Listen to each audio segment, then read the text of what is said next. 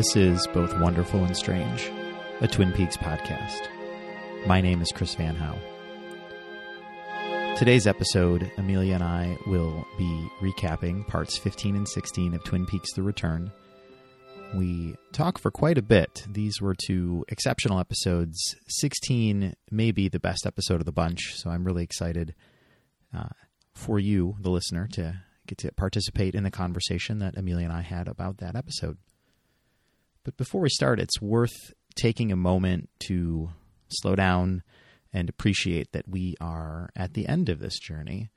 Uh, in just a few days, parts 17 and 18 will air. The story will presumably end in some fashion. And then this great experience will be out of our lives. We can go back, we can revisit it, we can dig deeper and do research and theorize and do all of these things that I think will be uh, especially rewarding once we have the full vision of Twin Peaks The Return. But I'm going to miss it. And specifically, I think that I, I can't recall another time where I've seen someone's masterpiece, in this case, David Lynch and Mark Frost, uh, sort of play out in real time before my eyes. And there's been plenty of excellent television shows in the last 5, 10, 15, 20 years uh, in the time since Twin Peaks uh, came to us back in 1990. But this experience is different than the experience of watching Breaking Bad or Mad Men or any of these great television shows of the recent past. And I think because this is a one shot deal, like there's 18 episodes, it's four months. Presumably, there will not be another season. Uh, and not only that, it's the another difference between those great television shows I mentioned is that it's the culmination of like a specific life's work. David Lynch has been making films and television for 40 years and this is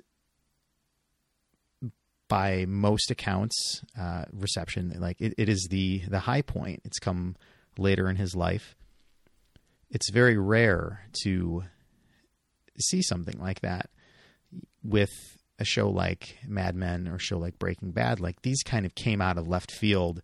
Uh, these creators were all of a sudden the the lead auteurs in television, and they were winning awards and getting all this critical praise. But there wasn't really a build up to that point. Whereas with Lynch has been with us for so long, there's this huge, tremendous build up, and we get to see him deliver his opus live in the world, in this world that we all love so much. So, as we approach the end, I have some sadness and grief that it is going to be out of my life, that I won't have a new episode to look forward to. But I am profoundly grateful and appreciative of this experience I've had, of this experience that you've had watching the show. It's a rare thing. I've treasured every moment of it. I won't soon forget the way that I felt, not only when watching the show, but in between these episodes. We get this 55 minutes of weirdness every week, and then we have time to process it, time to read what other people have to say about it, time to theorize about what these things could mean. Um, there has been no point in the last four months where Twin Peaks The Return wasn't top of mind. So, with that, I'd just like to say thank you to Lynch, to Frost, all the folks involved in creating the show. We are crossing the finish line shortly. It's been a hell of a ride. And thank you. So now we will get to the conversation that Amelia and I had regarding parts 15 and 16 of Twin Peaks The Return.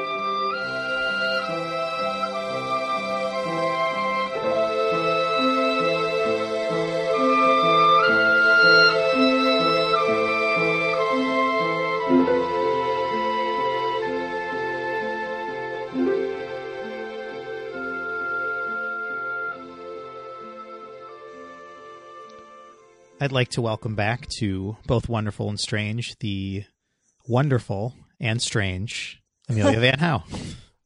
Very accurate. On brand.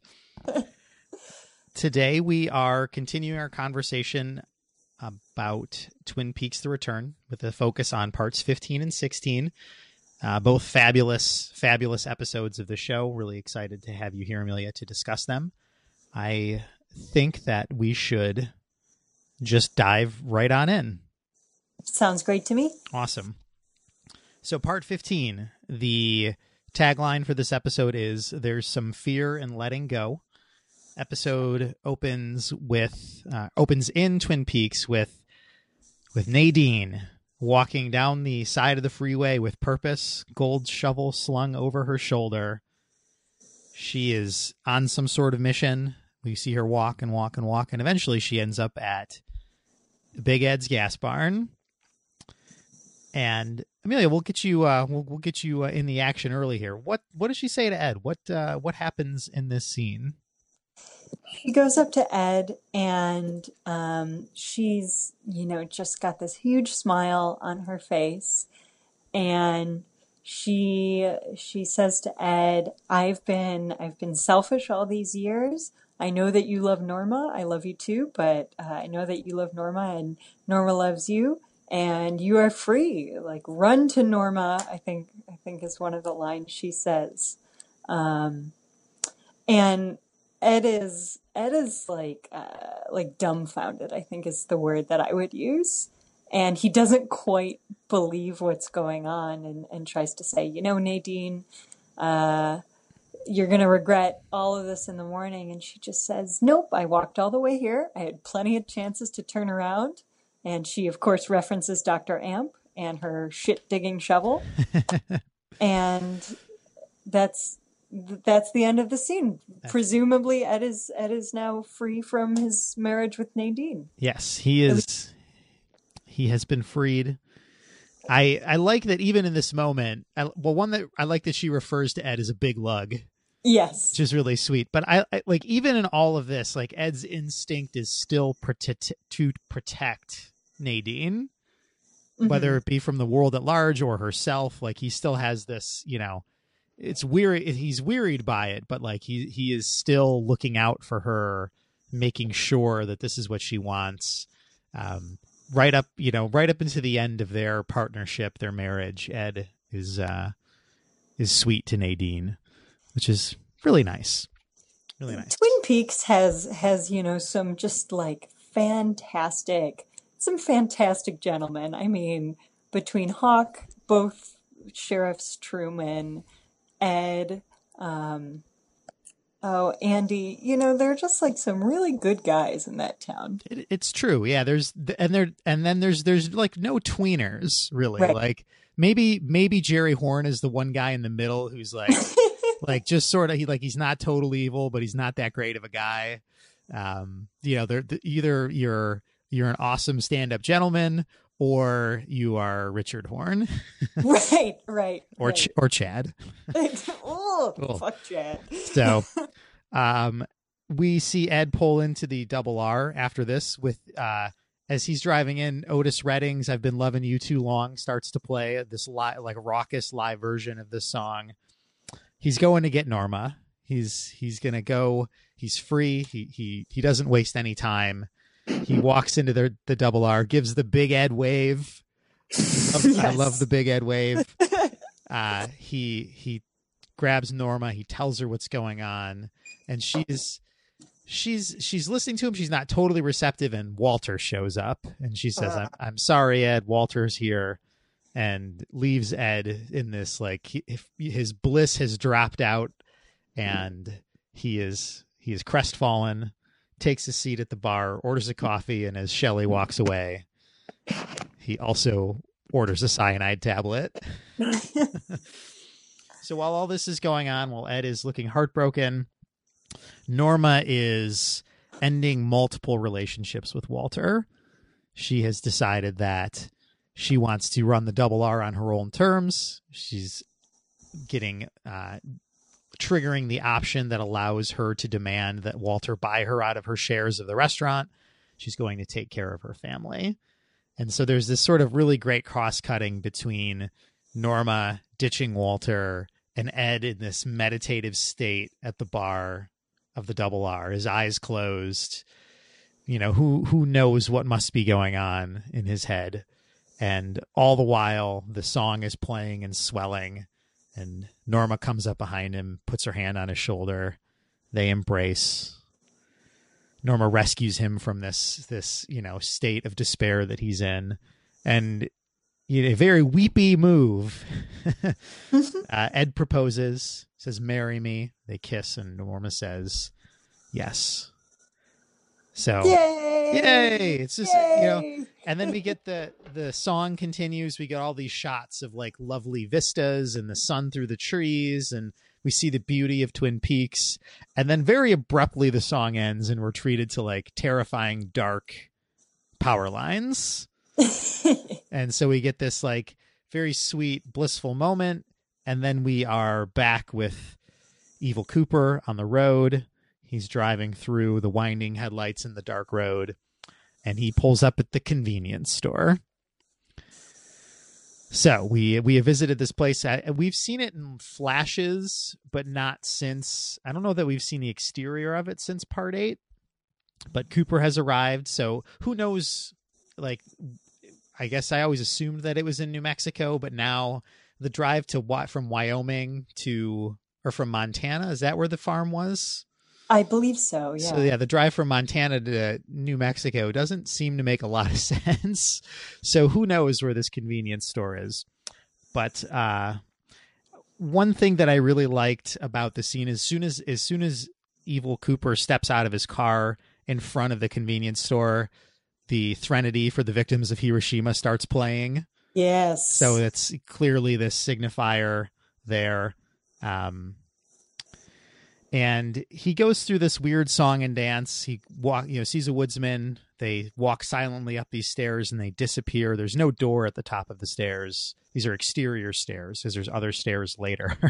um, they walk in there. He's here to see Philip Jeffries.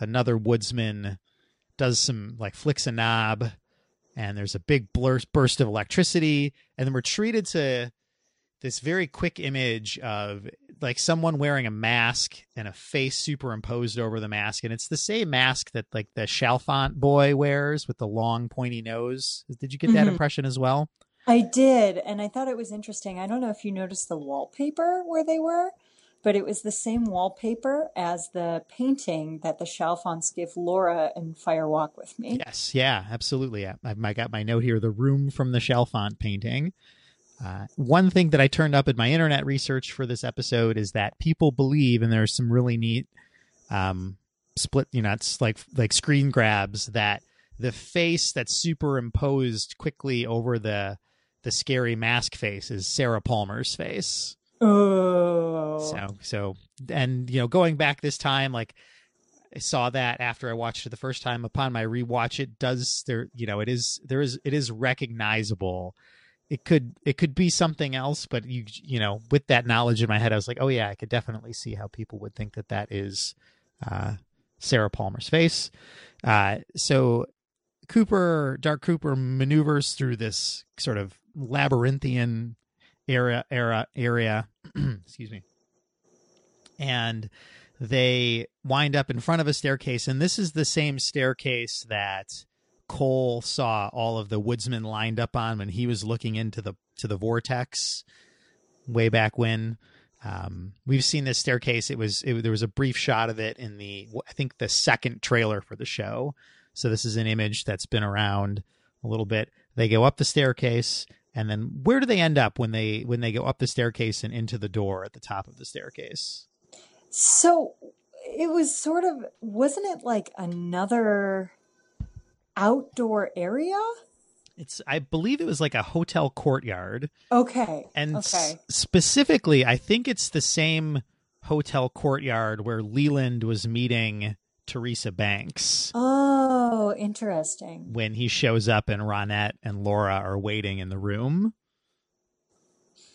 Yeah, and he uh, understandably bails on yes. yeah at least he has some chill. Right. so so they get in this this uh, hotel courtyard i'll let you take it from here what uh, what happens next as we're as we're moving through this this the, dutchman's i think is the place that we're at hmm So Cooper makes his way across the courtyard, and there's a door. Um, he is unable to open the door, and someone walks up behind him wearing like a dressing gown. Uh, I couldn't make out the face, but uh, it's a person that speaks in the sort of like backwards Black Lodge speak. And they say, uh, I'll unlock the door for you. So they unlock the door. Cooper goes inside. And then we, I don't think see is the right word here. We experience Philip Jeffries. Um, it's, we're kind of set in a room with this flickering fluorescent light.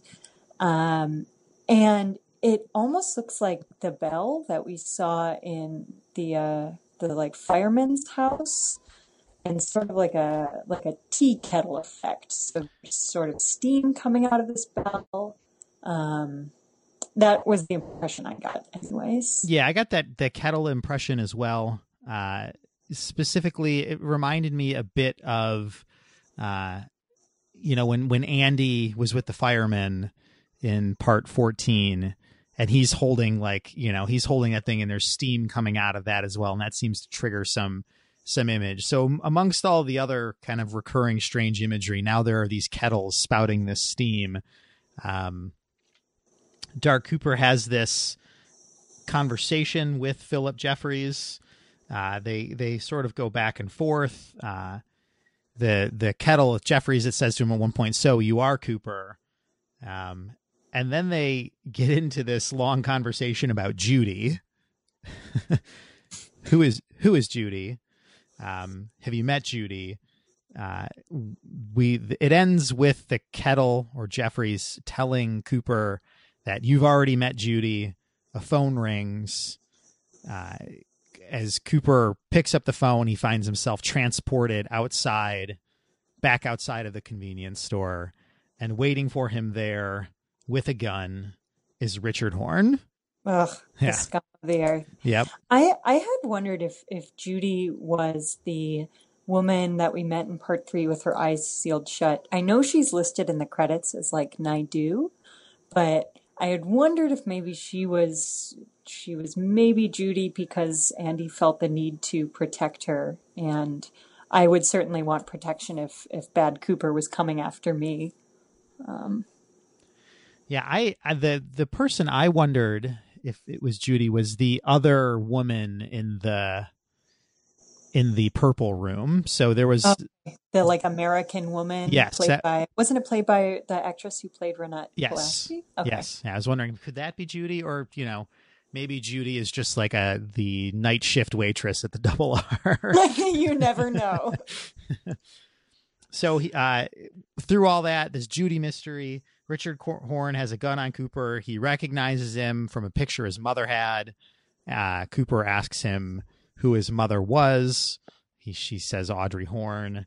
Um, Cooper spits, knocks the gun out of his hand. You know, don't don't pull a gun on on evil Cooper. Like just any Cooper, really. It's it's probably going to end badly for you. And all of this after Richard Horn like saw him beating up Ray, right? Like have a little have a little sense about you. Yeah. Yeah, you're not on Ray's level there, Richie. Like you're just used to threatening grandmas. right, right. so um the Cooper with the gun now tells Richard to get in the car. They're gonna talk on the way.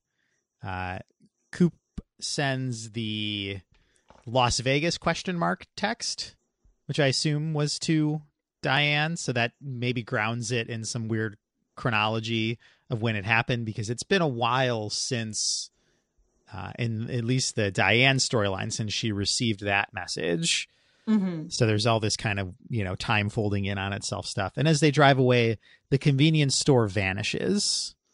It seems like it's a place that doesn't have a specific place, perhaps. hmm It can, it can be wherever Dirty Cooper wants it to be. Yeah, perhaps. I I wondered if it perhaps operates like the Black Lodge where it's only available at, at certain times or things like that. Though that defeats the purpose of a convenience store, I suppose. Yes. Not convenient. Not convenient, a not convenient store. Hours four fifteen to four forty five, Wednesdays through to Thursdays. yes. From here, we move back to Twin Peaks. We see a man walking a dog in the forest. Uh, this character, his name is Cyril Pons, and he is played by Mark Frost. Uh, so we saw Cyril Pons as portrayed by Mark Frost in the original series. He was some sort of like newscaster or radiocaster uh, reporting uh, on some of the things happening within Twin Peaks. Hmm. Yeah. So he is he's walking through the woods. We also come upon Steven and Gersten Hayward totally freaking out. Uh, they are in this like weird clutched embrace where their faces are like pressing against each other, and she's trying to subdue him in some way. Uh, it reminded me a lot of the scenes with Donna and James in the original series when they would just be like uncomfortably close to each other and like swooning and cooing in this really like sort of awkward, icky way. I I don't know. I felt like this this was far more malevolent. Yeah, that. yes, I mean, I don't like I don't like James and Donna, but like they were just like stupid teenagers, and this is clearly like some sort of horrible drug fueled, hallucinating. Like hang on to something that's not going to move. Yes, and and they're they're they're they're talking about something in the past tense, like something has happened. Um, some of the lines like, "What did he do?" You know, like he like this is what Steven is asking himself. Um, he's just getting more and more like incoherent and belligerent.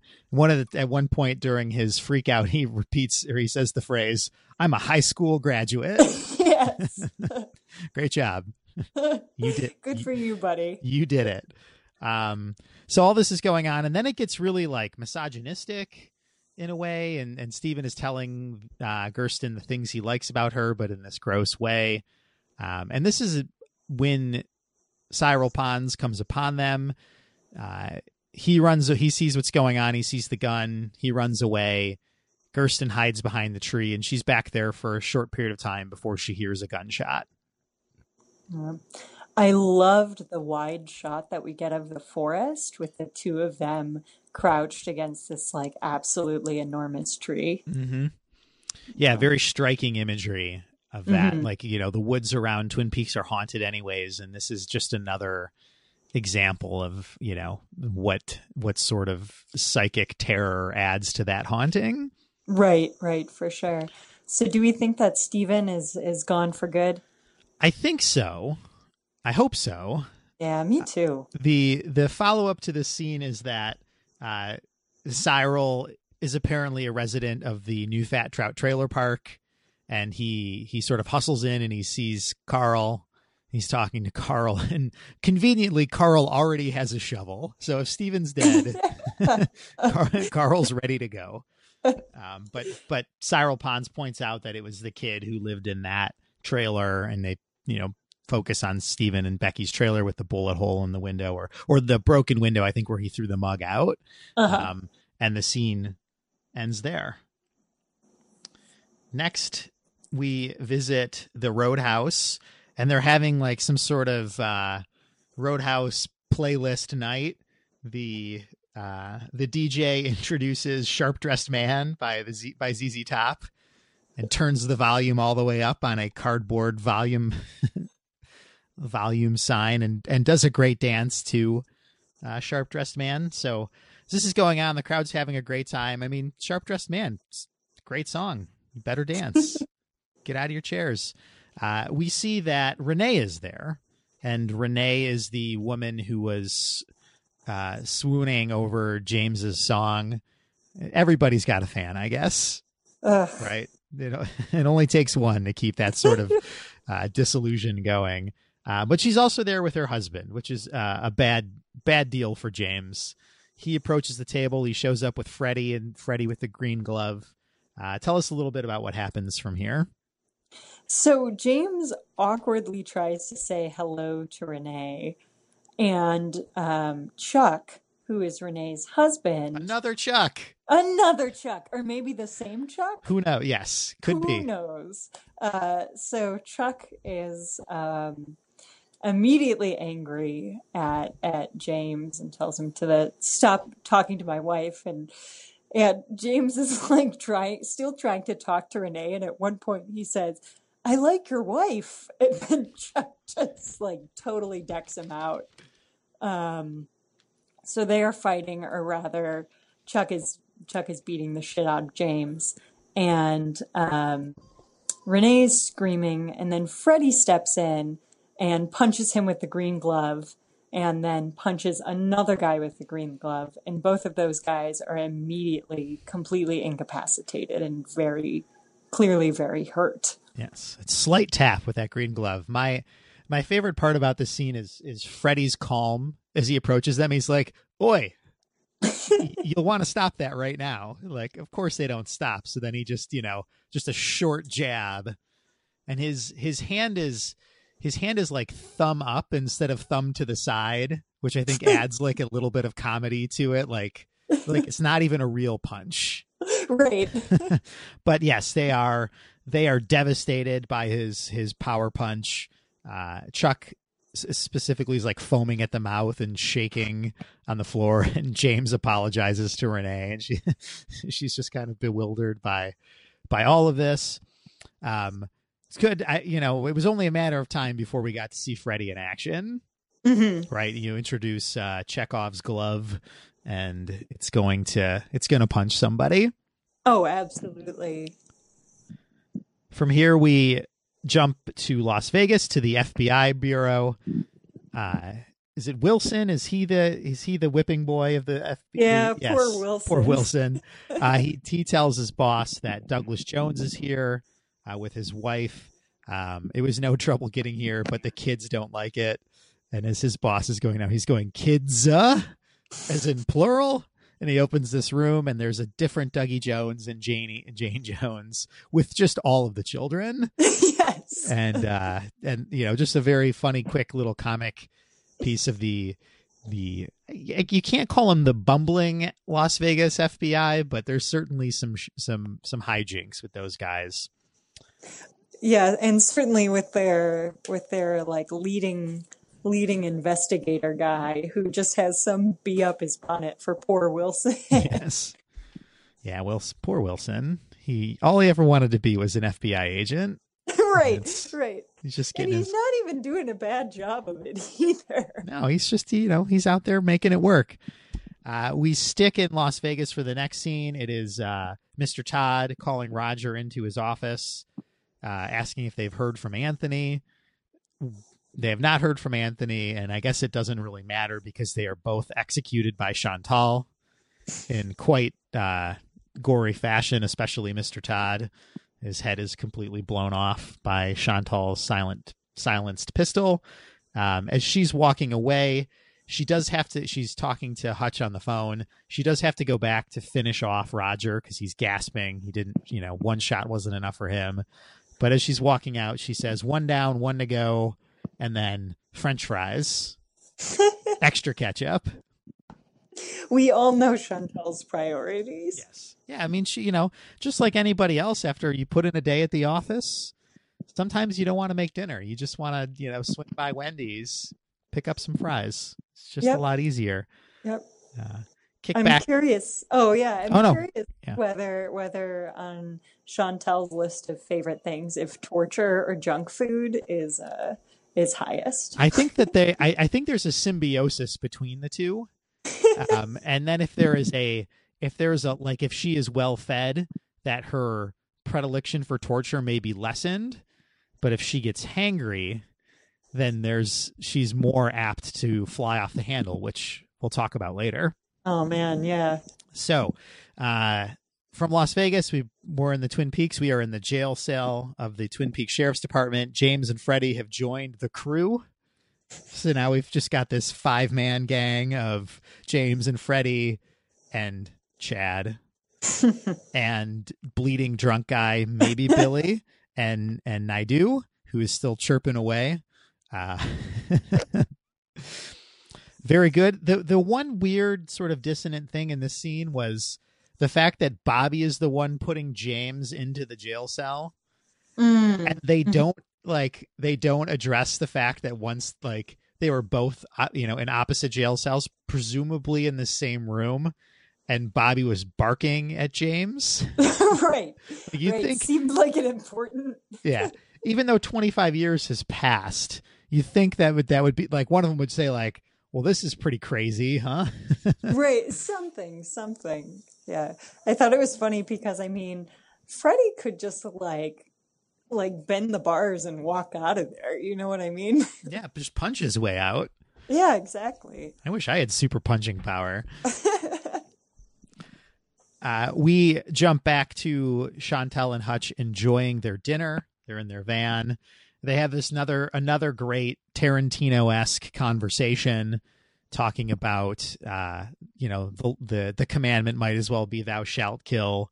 You know the the government kills people all the time. They nearly wiped out the Indians, um, and then Chantal says, "You know, the fun ends with the killing for me. It's, it's no fun to torture a corpse." And then she follows that up with, I haven't got to torture anyone in a fuck of a long time, Hutch. and he says, I know. he just comforts her. They're just so sweet to each other.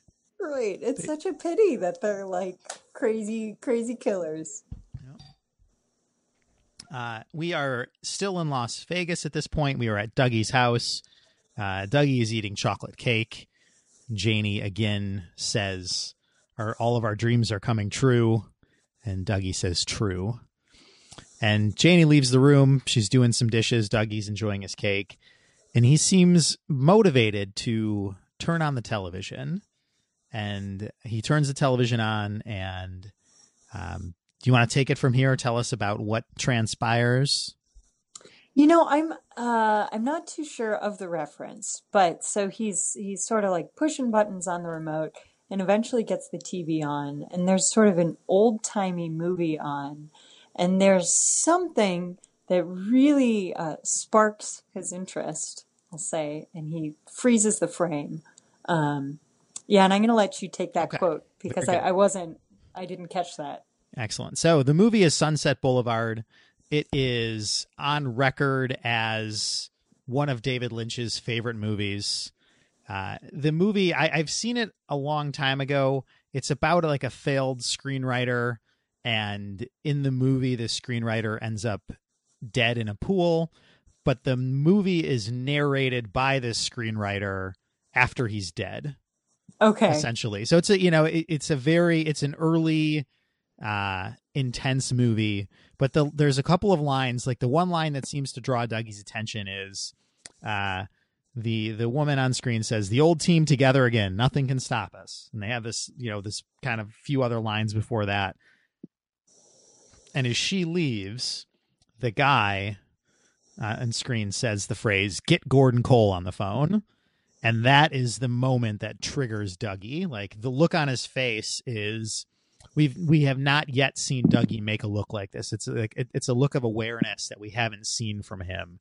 Um, he fumbles again with the uh, f- you know with the remote, freezes the frame on a face. There's a few faces on the screen.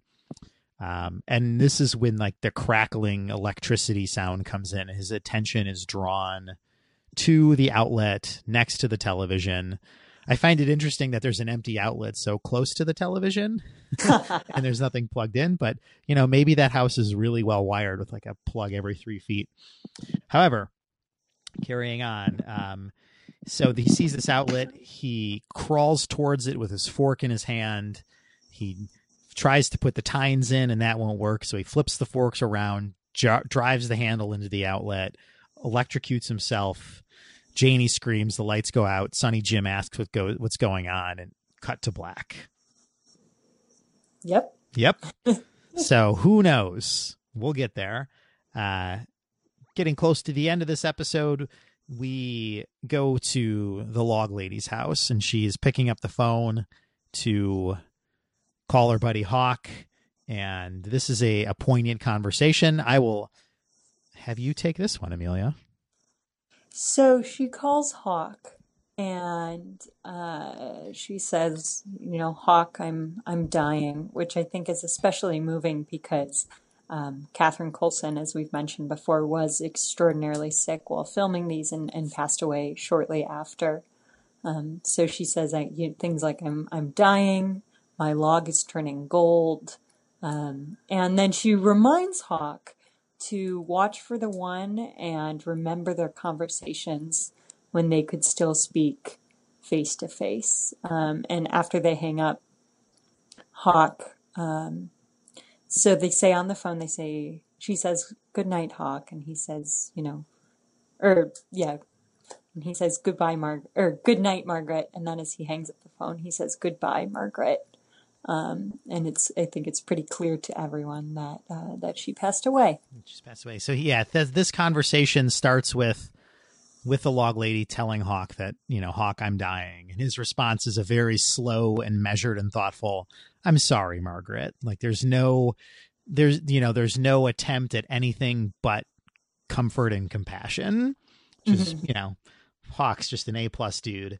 Uh, the, yeah, the, you, you, touched on all the details there. The tagline for the episode was was in this. Like she says, there's some fear, some fear in letting go.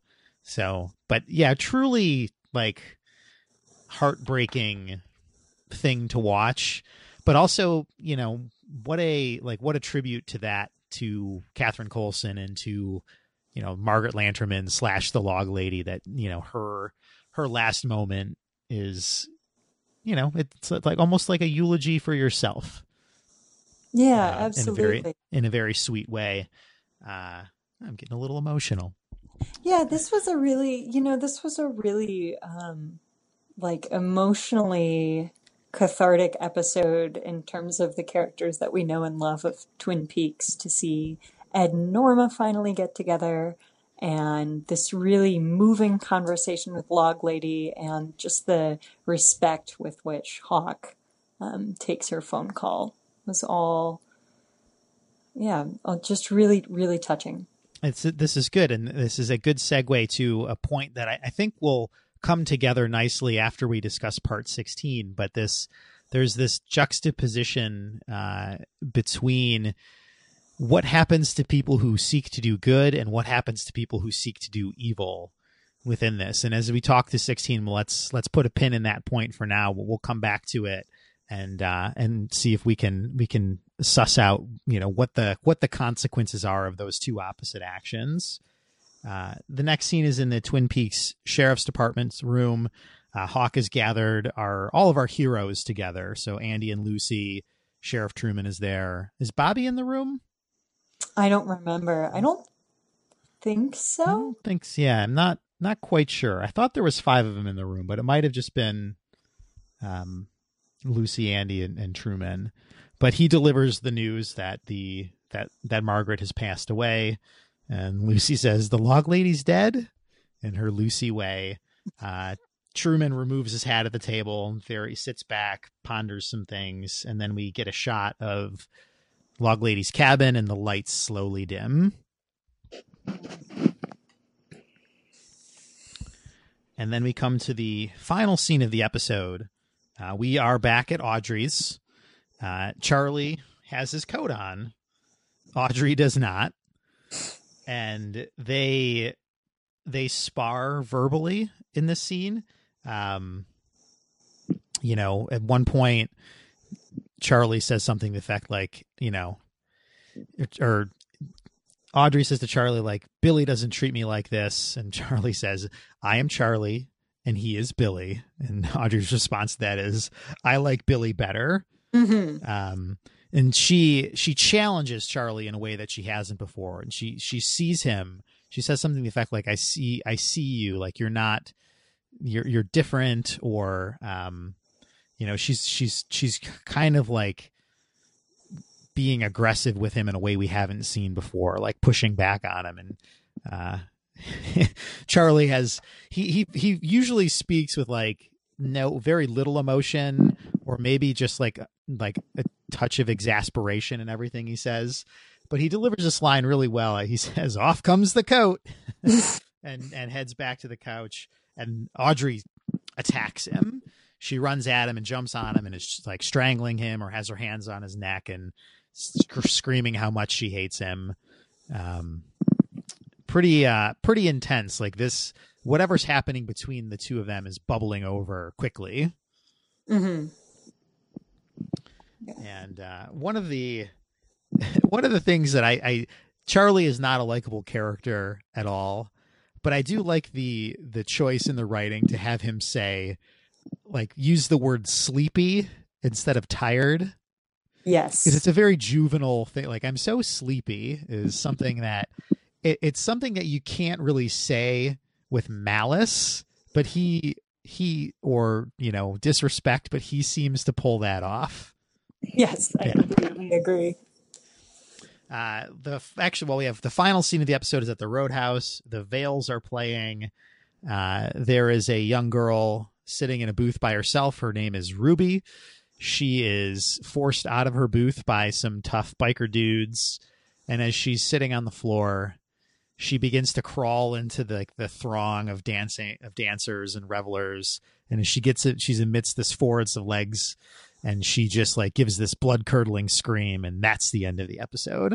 hmm So again, more of this like what the hell is going on in Twin Peaks with the with the people we don't know. Like we keep on getting these little glimpses of people hanging out at the roadhouse and almost every time there's something off about them or they've experienced some kind of some sort of weird trauma. There's definitely some bad juju everywhere within Twin Peaks. Yeah, without a doubt. Um, I think I think that Twin Peaks has like some of the best screams in television history. I mean, this was a good one. The the scream that we hear with the girl running across the like school courtyard was a good one. Laura has some pretty solid screams. It's like a Yeah, Sarah Palmer when she see when she sees Oh, yeah? Bob has a good great scream. Yes, you're right. All time screams. absolutely. All time screams. I'm sure that there was a like Sam and Tracy. I'm sure Tracy had a good scream. Um, I hope. I mean, if that's if you're going to get your head scooped out like a melon baller, uh, might as well end it with a good scream. So that's that's the end of part 15. Uh, really solid episode. As you said, there was two two like emotional high points with the Ed and Norma and the passing of the log lady. There's the Lynchian weirdness with the convenience store. Uh, just a jam packed episode. hmm Um, lots of lots of ups and downs, twists and turns, and uh, things like that. And now we get to part sixteen. Part sixteen has uh, has the tagline "No knock, no doorbell." There was a um, I listened to an interview at one point with someone involved in Twin Peaks. It may have been like the the president of Showtime. Uh, no, it was it was it was uh, Jeff Jensen who writes for Entertainment Weekly and, and host co-hosts another Twin Peaks podcast. And he had said that he'd gotten some inside information from Showtime execs that there were there were two episodes that they were really excited for everybody to experience. And the first of those episodes was part eight. Oh, and Okay. then the second episode, no one knew, like he, no one would tell him when it was going to come. Uh, but now he has the world at large. I think agrees that part sixteen was this this other high point episode in the show. Would you agree with that in your experience so far? Without a doubt, without Yes. a doubt. I feel like part eight was the uh, like intellectual, sort of mind blowing, experiential high of the show so far, but this one was definitely um, the the emotional high um, for all those Twin Peaks fans out there. Yes. So let's dive right in. We start uh, again on the dark highway with Coop, Evil Cooper driving. He and Richard. There's like a there's a, like a knowing silence between them at this point. So you know they we did hear that they were going to talk in the car. Um, do we know what they talked about? We don't. We can make some. Uh, we can make some guesses based on how this scene plays out. Uh, what sort of news and information may have been shared between them? But the uh, essentially they're driving to a place and they're driving to uh, the coordinates that have been given to Dirty Cooper on multiple occasions. They arrive. He shines the floodlights on the truck on this giant rock and tells Richard, I'm looking for a place. Do you understand the place? uh, which I really like. Uh, they're going through the scene, um, and Cooper poses a question to Richard Horn. He says, I've been given these coordinates by three people.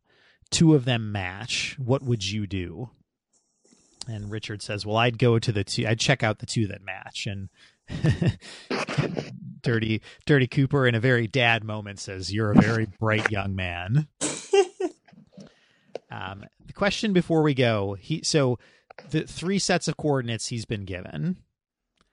I believe that the three sets of coordinates are the set he got from Ray, the set he got from the Phillip Jeffries kettle, and the set he got from Diane.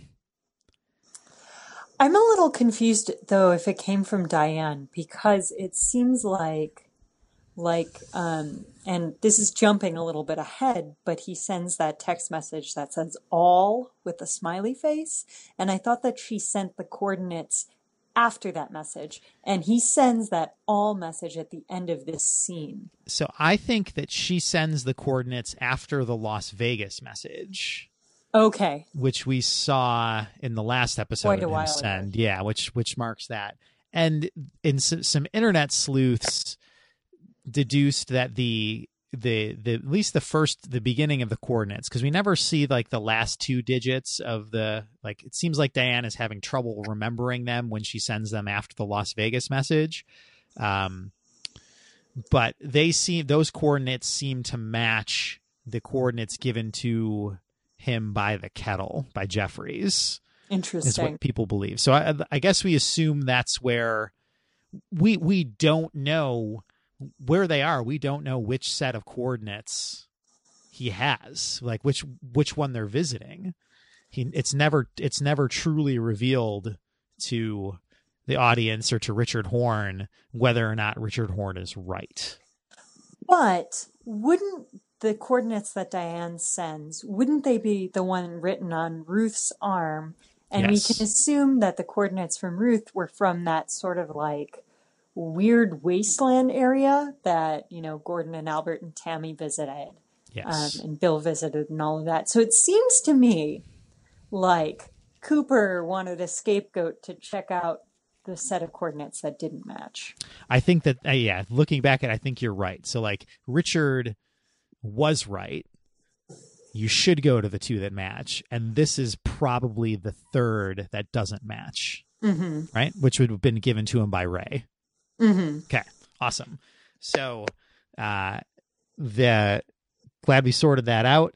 Um, while they're they're having this discussion, we kind of see off in the distance. You know, we're we're in the same place, but we're off a ways, and we hear some running and some some heavy breathing. And there's Jerry Horn. Jerry Horn. He comes across the scene. He sees them, and he says, "People." Um, and he pulls out his binoculars and he's looking through the wrong end. Because of course he's looking through the wrong end. Um, and he's watching this scene play out before him. Uh, dirty cooper tells ray like or not ray tells richard that this is where the rock is. He gives him he pulls like the dad move again. He says like i'm 25 years your senior.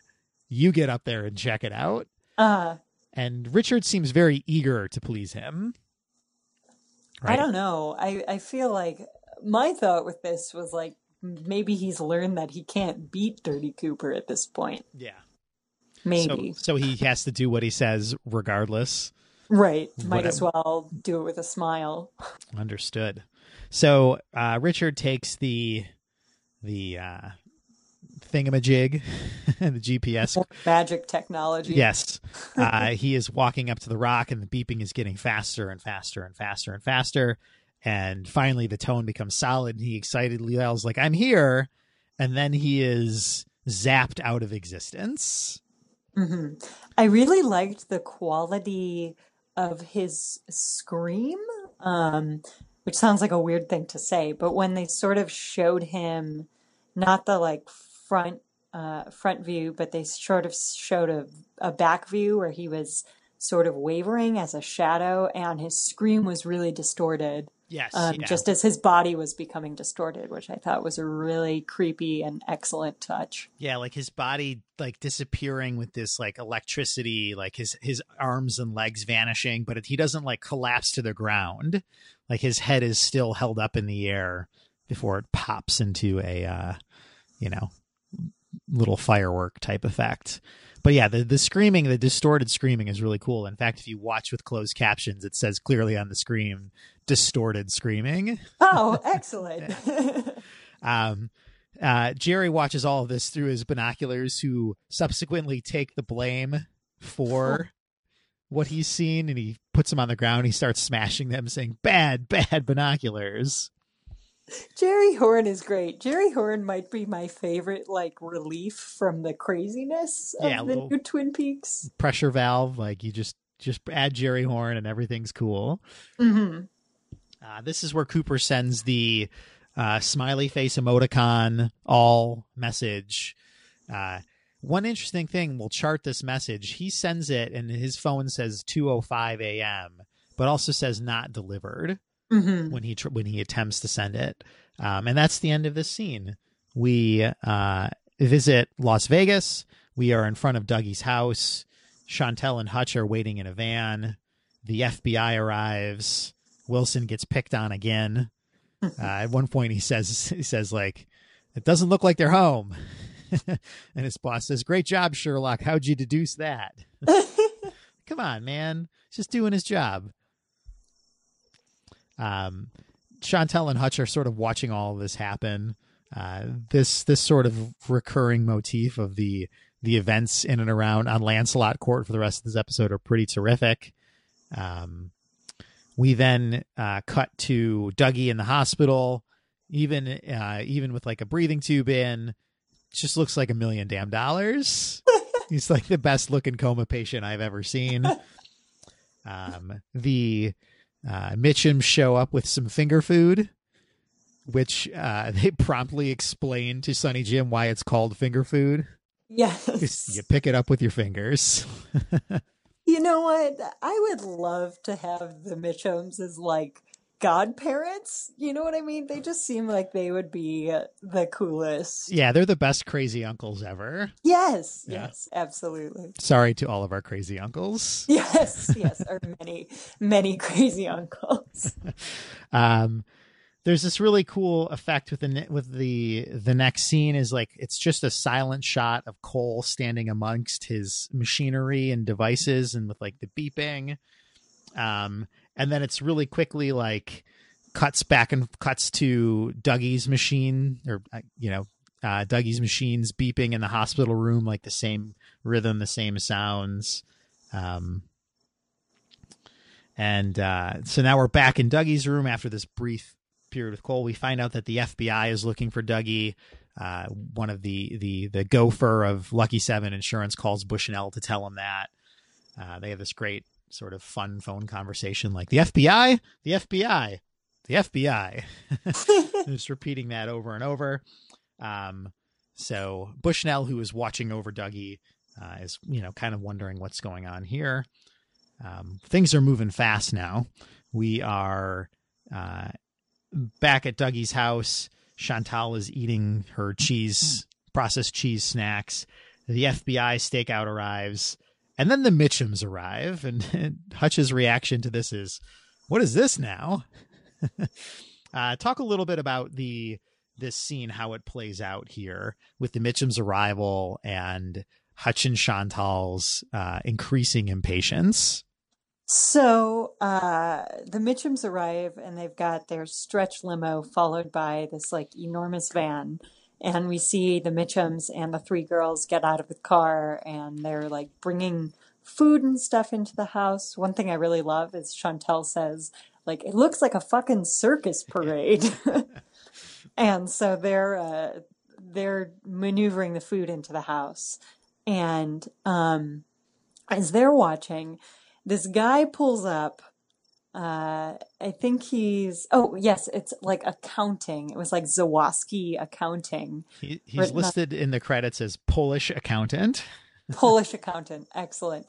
So he pulls up behind them and he knocks on the window, or rather, right in front of their car, and he knocks on the window, and uh, he says, "Like, you're in my driveway," and Hutch is like, "No, we're not in in your driveway," and Chantal is incensed at this point because she has reached the last bag of Cheetos. Yes, she's now we we've talked about what happens when you're hangry. hmm and so she's just screaming obscenities at this dude, which clearly isn't helping the situation. And he just says, I will move car. And he gets in his car and steps on the gas and is ramming the hood of his car into the front of their van. And I love that he's like completely impassive Yeah. throughout this entire scene.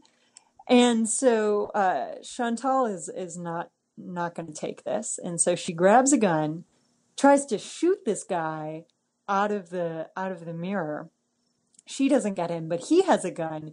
He shoots her in the arm, and then quickly like runs behind his car as Hutch gets his gun, and there's just an all out shooting match here. Um, I don't know what kind of gun this Polish counting guy has, but it's like it just goes and goes and goes and goes and goes. Yeah, it's got all Yeah. the bullets. Oh my God. So he's just like shooting the living hell out of Chantal and Hutch.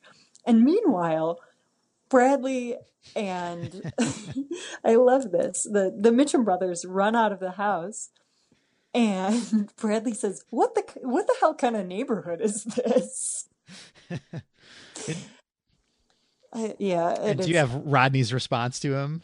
tensions are high. It's uh, it's uh, people are under people are under a lot of stress. Bradley. He's almost admonishing him for like passing judgment after there was this violent shootout, right. So suburban we- Las Vegas street. yes. So we get this we get this final final shot of Chantal and Hutch who have just been completely shot through multiple bullet wounds and Wilson and the other FBI agent jump out of the car tell the Polish accountant to drop his weapons which he does and I love this too it it cuts back to Rodney and Rodney says put down the gun let's grab the girls and get out of here but Rodney is still holding his gun Yes, yeah. Those yeah two just a crazy scene crazy scene. So here is, um, we talked a little bit about uh, evil, right? We, I was I wanted to come back to this point, like where if you're good and you choose to do good things in this world of Twin Peaks, you are usually rewarded with what you want, or you're treated with grace and kindness. So in the last episode, we had, um, we had Hawk's grace with, you know, helping Margaret, like being there for Margaret as she passes on we have uh, Big Ed and Norma getting what they want. Like they, you know, they they've been good for so long. They've done the right thing for so long that they ultimately get rewarded with this, you know, with their desires. But on the flip side of this, we have we have evil. So we've got we've got Richard Horn, we've got Steven, we've got Chantal and Hutch, and they are all dispatched without ever getting close to anything that they want. Hmm right? Like their their ends are just they just sort of happen. Like they're they're completely useless in the end. Like for all the you know for all the sound and fury and for all of this the bad stuff that they do, they've done their lives are disposable in a way that the the good people aren't that's sort of my my take on on on the lessons of these two episodes I'd I'd say that's pretty accurate. I will say that I was still pretty sad that Chantal and Hutch uh, were killed. Oh, absolutely. Yeah, they're they're the they're the best bad guys in the show. Mm-hmm. And uh, you know, you, I would almost like I'd love to watch a spinoff of of them Oh, absolutely. doing their thing. Um, you know, that right before this all escalates, they have this little exchange between them where like uh, Hutch says to her, "You remember Sammy? Yeah, he's a good guy. Passed away. I owed him some money." And Chantal's like, "Do you feel bad about that?" And nah. and then they just go right back to hanging out. Um, another, you know, that that's one, you know, that that good and evil thing there. There's another Lynch trick at play in this episode where he takes a scene that's completely un you know he give delivers a scene that's completely unanticipated and unsuspected. He turns the volume all the way up in this scene this big this big gun battle that just comes out of nowhere. And then he immediately follows it with an even more powerful scene Mhm. like he doesn't you know he, there's no come down. Like you're you're sort of keyed up. We uh we go back to dougie's hospital room. Uh bushnell hears the same hum that leland has been hearing at the uh, not leland i'm sorry ben horne has been hearing at the great northern.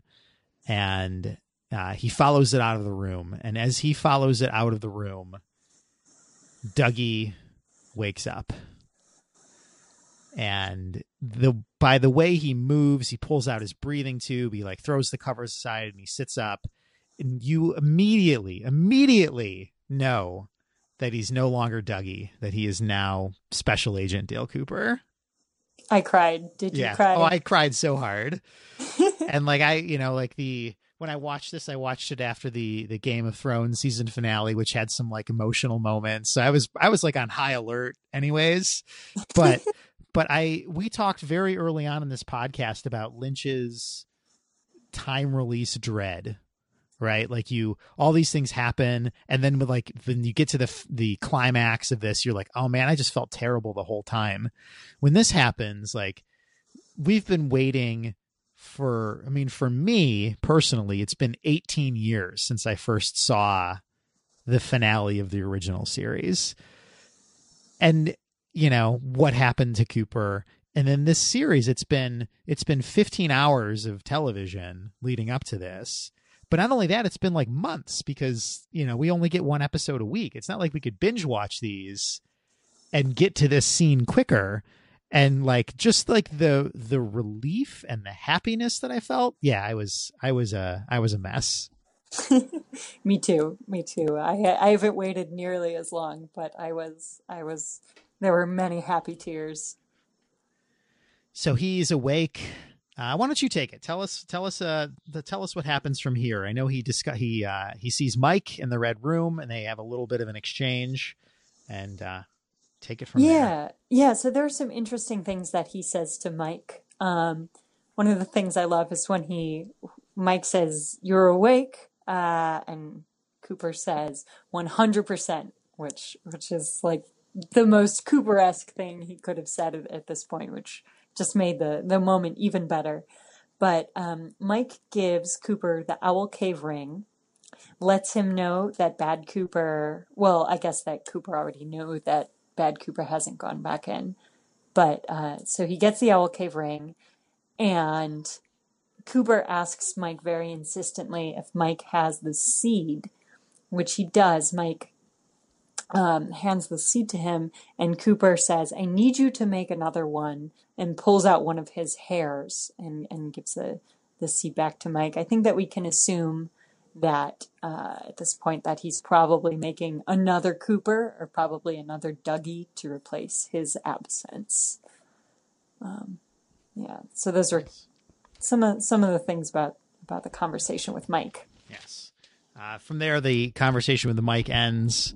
Uh, Janie walks in, and Cooper is so sweet to Janie and and Sonny Jim, and he, you know, sits him down in the bed, tells him tells him how it is, tells him that he loves him very much.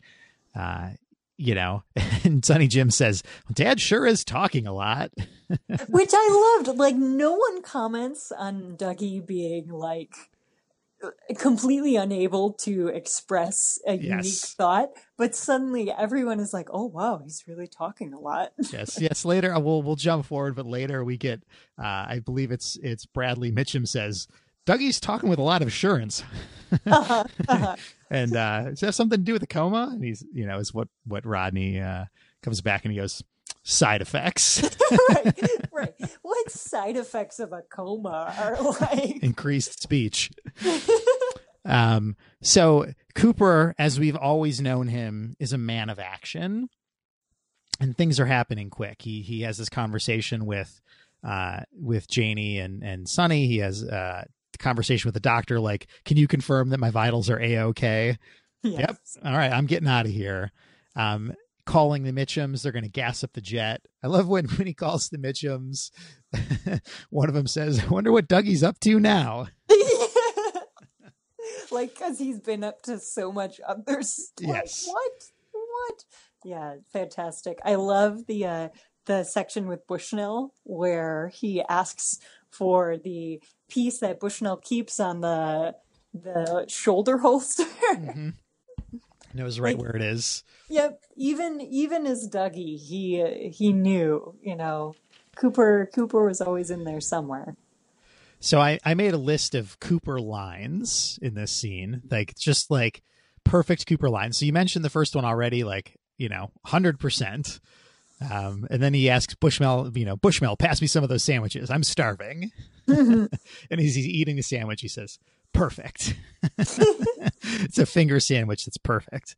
Um, the doctor asks him, are you sure it's, are you sure this is a good idea? Or no, Janie asks him, are you sure this is a good idea? It's a good idea yes. you know, just and finally he says to uh to Bushnell Mullins, "You're a fine man, Bushnell Mullins. I will not soon forget your kindness." hmm Oh, it's just so great. Um, and then uh, Bushnell, the, the the best line of them all, as he's leaving with his family, Bushnell says, "But what about the FBI?" Cooper says, "I am the FBI." Oh, it was so good. And almost, it was like right at that time that the Twin Peaks theme started playing. Yes. And that's when I really, so on my rewatch, so the first time I watched it, I started crying immediately when he woke up. The second time I watched it, I made it right until the Twin Peaks theme started playing. And then I was just bawling Yeah. again. It's just so great. It's just, I mean, he's he's my favorite television character ever, and now, even f- if only for a short period of time, he's back in our lives. But it's so much, you know, it's, it's, you're right. He really would have taken over the show just because of the way that he is. So it's almost so much sweeter that we've spent so much time away from him. Well, and that like the acknowledgement of the the fact that while Cooper was in this state, this fugue state, or whatever we want to call it, he was like fully aware, like processing all of these things that happened to him. And though he couldn't express himself or or act the way he wanted to, like he the first thing he does when he's himself again is like assure all of these people and like that helped him and thank them you know like he, he Mhm. like so it almost has this like retroactive effect of the whole time. It's like well that wasn't just dougie. It was cooper as well. Mhm. like he was always in there and now we know that he was always in there which is just lovely. Just how lovely it was so as he drives off the fbi arrives always one step behind. Uh, we then go back to south dakota and diane is at the bar. Uh, the twin peaks music is still playing at this point. The theme is still playing right Mhm. up until the moment diane receives the smiley face all text and she gives this gap and the music stops abruptly. And then the next 10 minutes is madness and so now we've got this back to back to back layering of these powerful scenes. Mhm. we've got action somewhat like humorous you know violence you know just the revelation of cooper and now diane. Diane has remembered she's remembered the night where cooper came to visit her. Um, and she marches up to the blue rose task force room she does not knock she does not ring the doorbell and Cole senses her, invites her in, and she tells the story of the night that Cooper came to her. And Amelia, why don't you break down this scene for us? I'd also like to point out that as she's walking up there, the music that we first heard for Bad Cooper, the distorted American woman music, is playing. Um, and it, oh man, that was so good. Um, I didn't know what was going to happen. We we've known that she was connected with Bad Cooper in some way, but what just a phenomenal indicator there. Um, so right, so she's walking up. She walks in the room, and I think it's really curious because she's sort of standing outside the door, and Gordon Cole, who can't hear a damn thing, knows that she's there, um, and invites her in. And she sits down. She tells them that she's about to tell the story of when she last saw Cooper. But first, Albert offers her a drink. So we're all sort of makes it for her this time too. Yes, Yes. yes, and we're we're all just sitting and waiting in breathless anticipation as he's making making her this drink. Um, and then she tells the story. She says maybe three or four years after anyone had heard from him, he shows up in her living room. No knock, no doorbell. He was just there. She was so happy to see him. Uh, at the time, she was still working for the bureau, so they're sitting on the couch. Um, all he wanted to know about was bureau news, and it felt like he was interrogating her. And Diane is clearly having a really hard time talking about all of this. She's extremely agitated. She seems on the verge of tears, almost incoherent at times.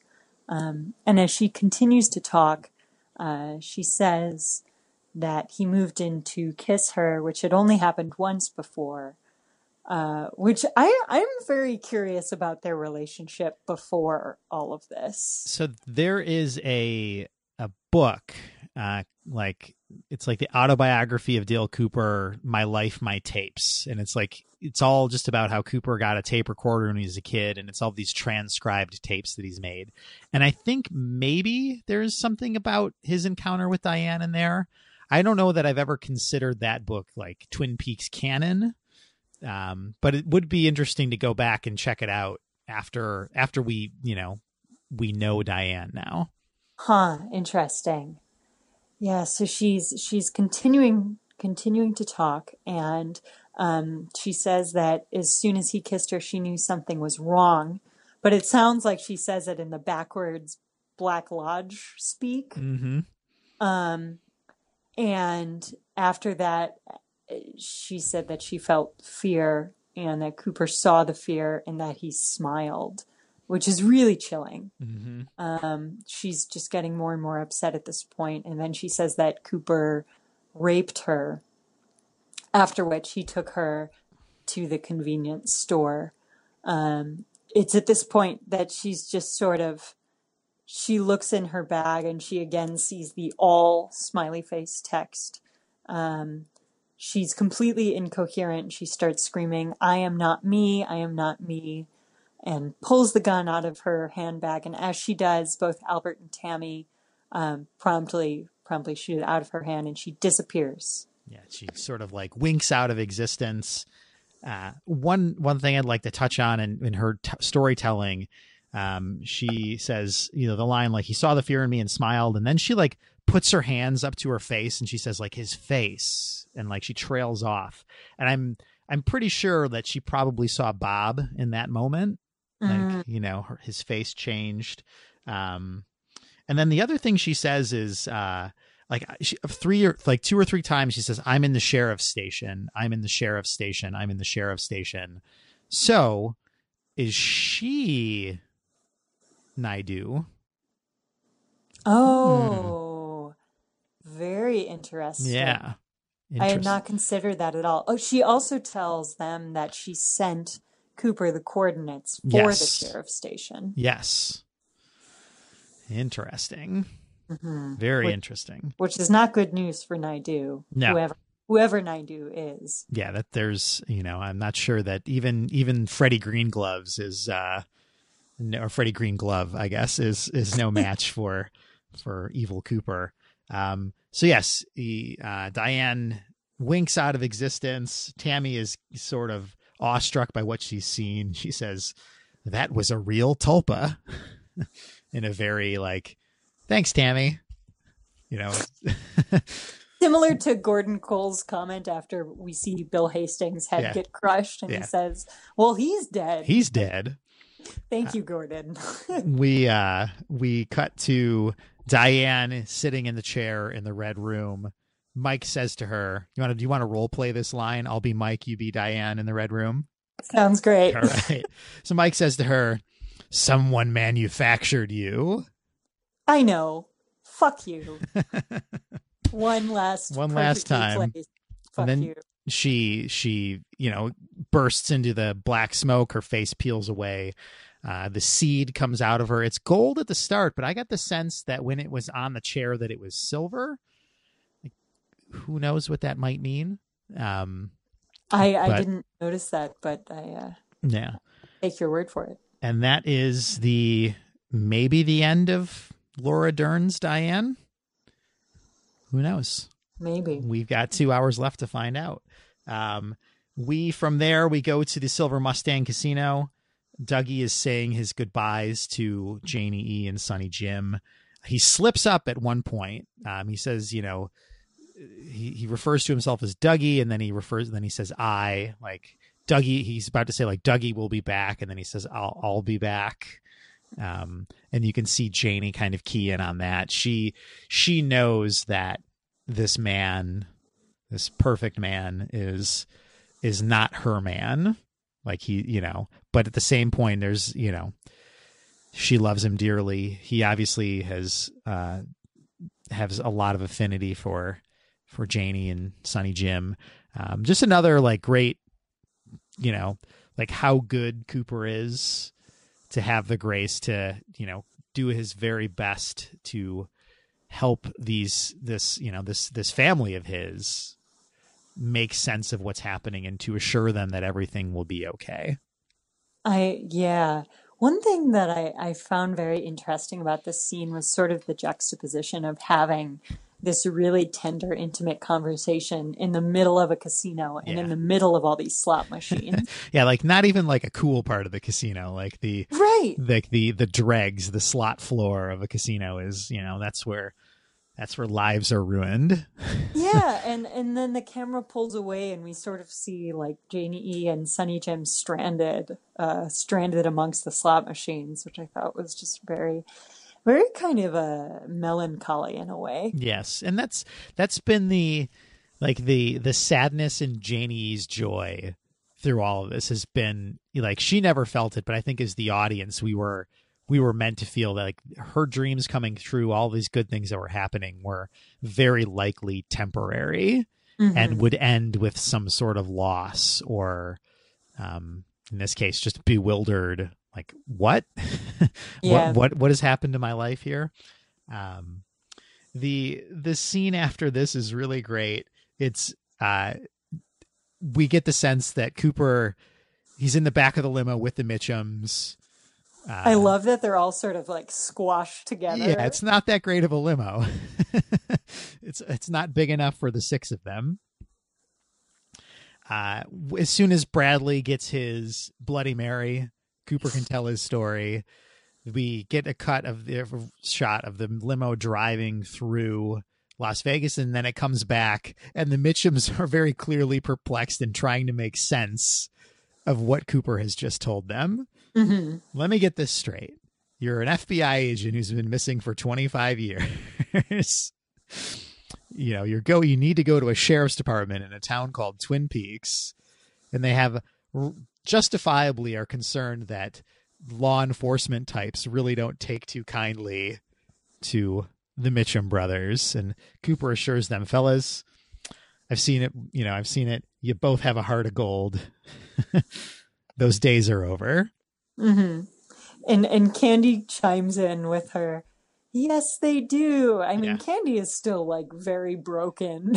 yes yeah she's she's on a slight delay of re- for reality. Like everything comes through and whatever comes through her is very filtered.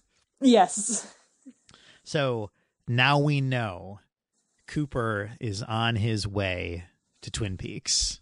Hmm everybody's headed to twin peaks. That's the that's the way it has to be. These these you know i imagine that we'll see um, the the note that Cooper left for Cole probably directs Cole and his team to Twin Peaks. We know that presumably Evil Cooper is already there if he ran into Jerry Horne or Jerry Horne ran across him. Um, so it's all it's all coming together.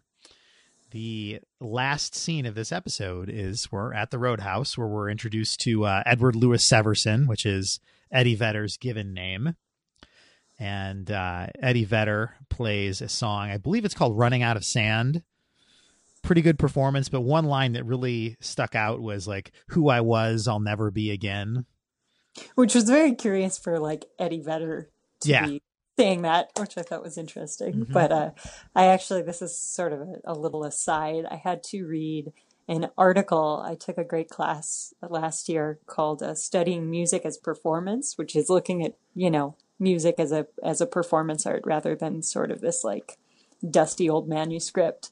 And we talked about Eddie Vedder and specifically about guitar face. and uh, and oh. what it oh. means to make guitar face when you play guitar. That's perfect. Yeah. so what does it mean to make guitar face?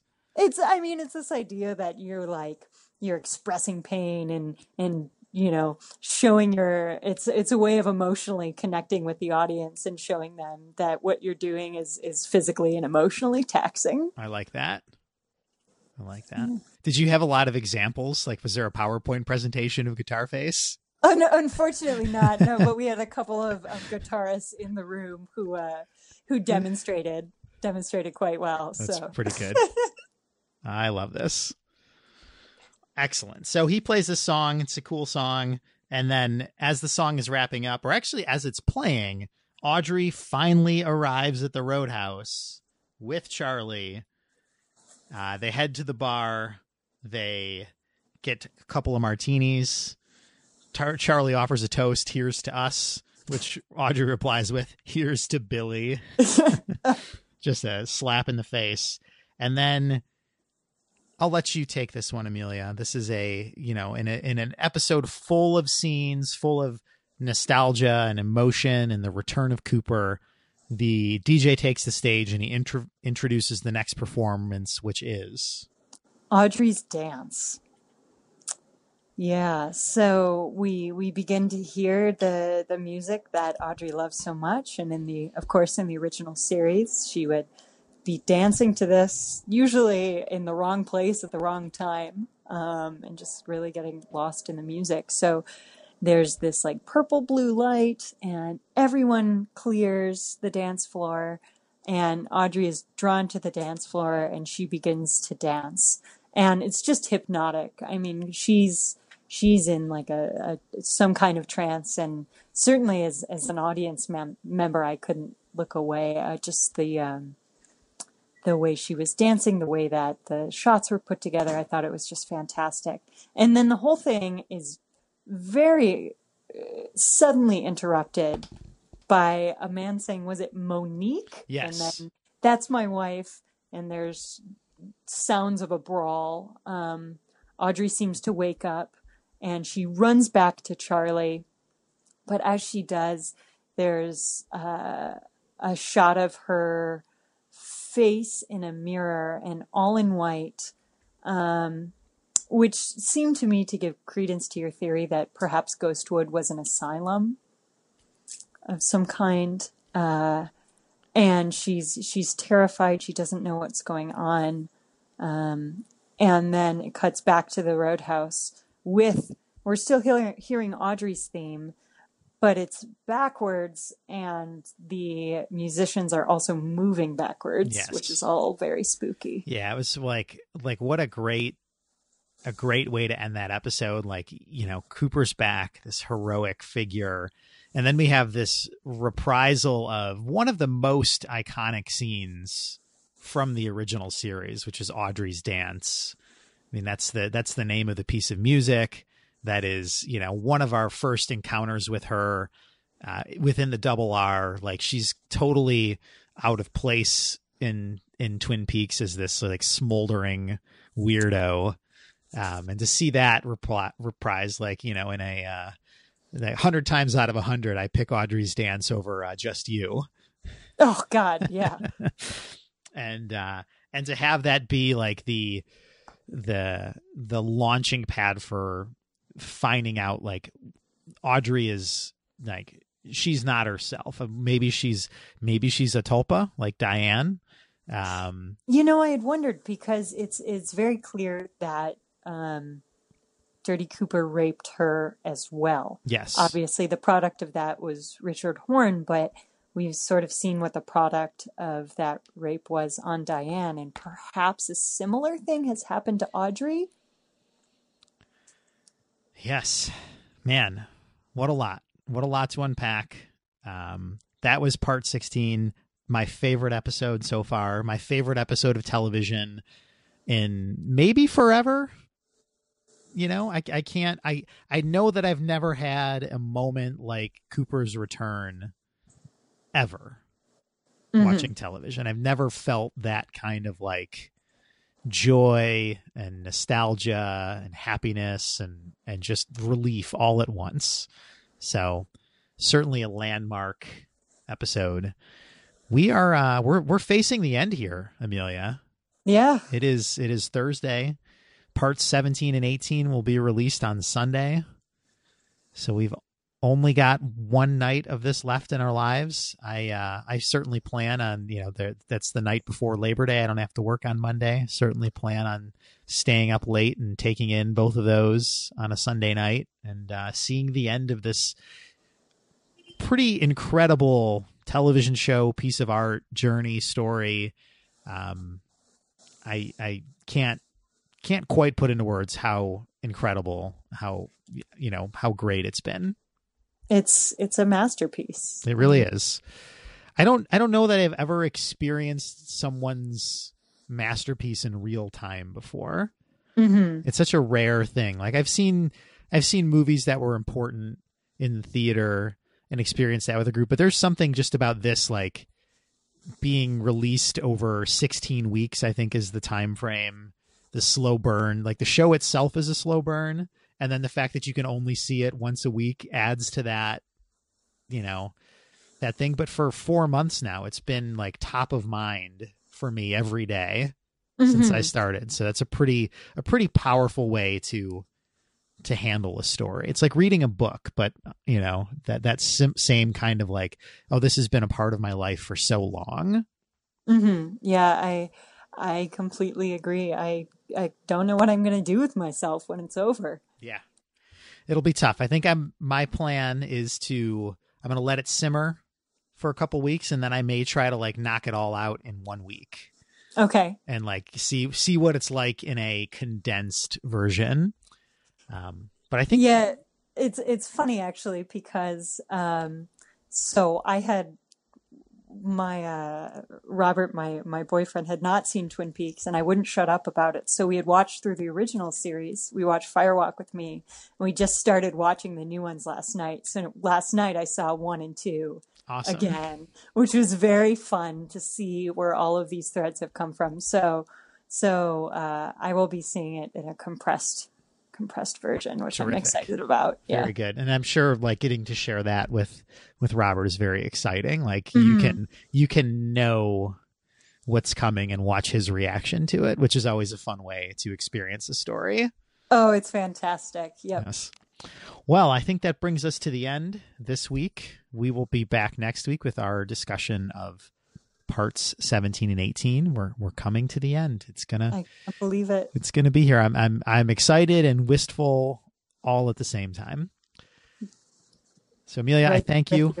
Thanks for uh thanks for for taking this journey with us for for the great conversation and I look forward to more next week. Yeah, I can't wait. All right, talk to you then. Okay, bye bye. Bye.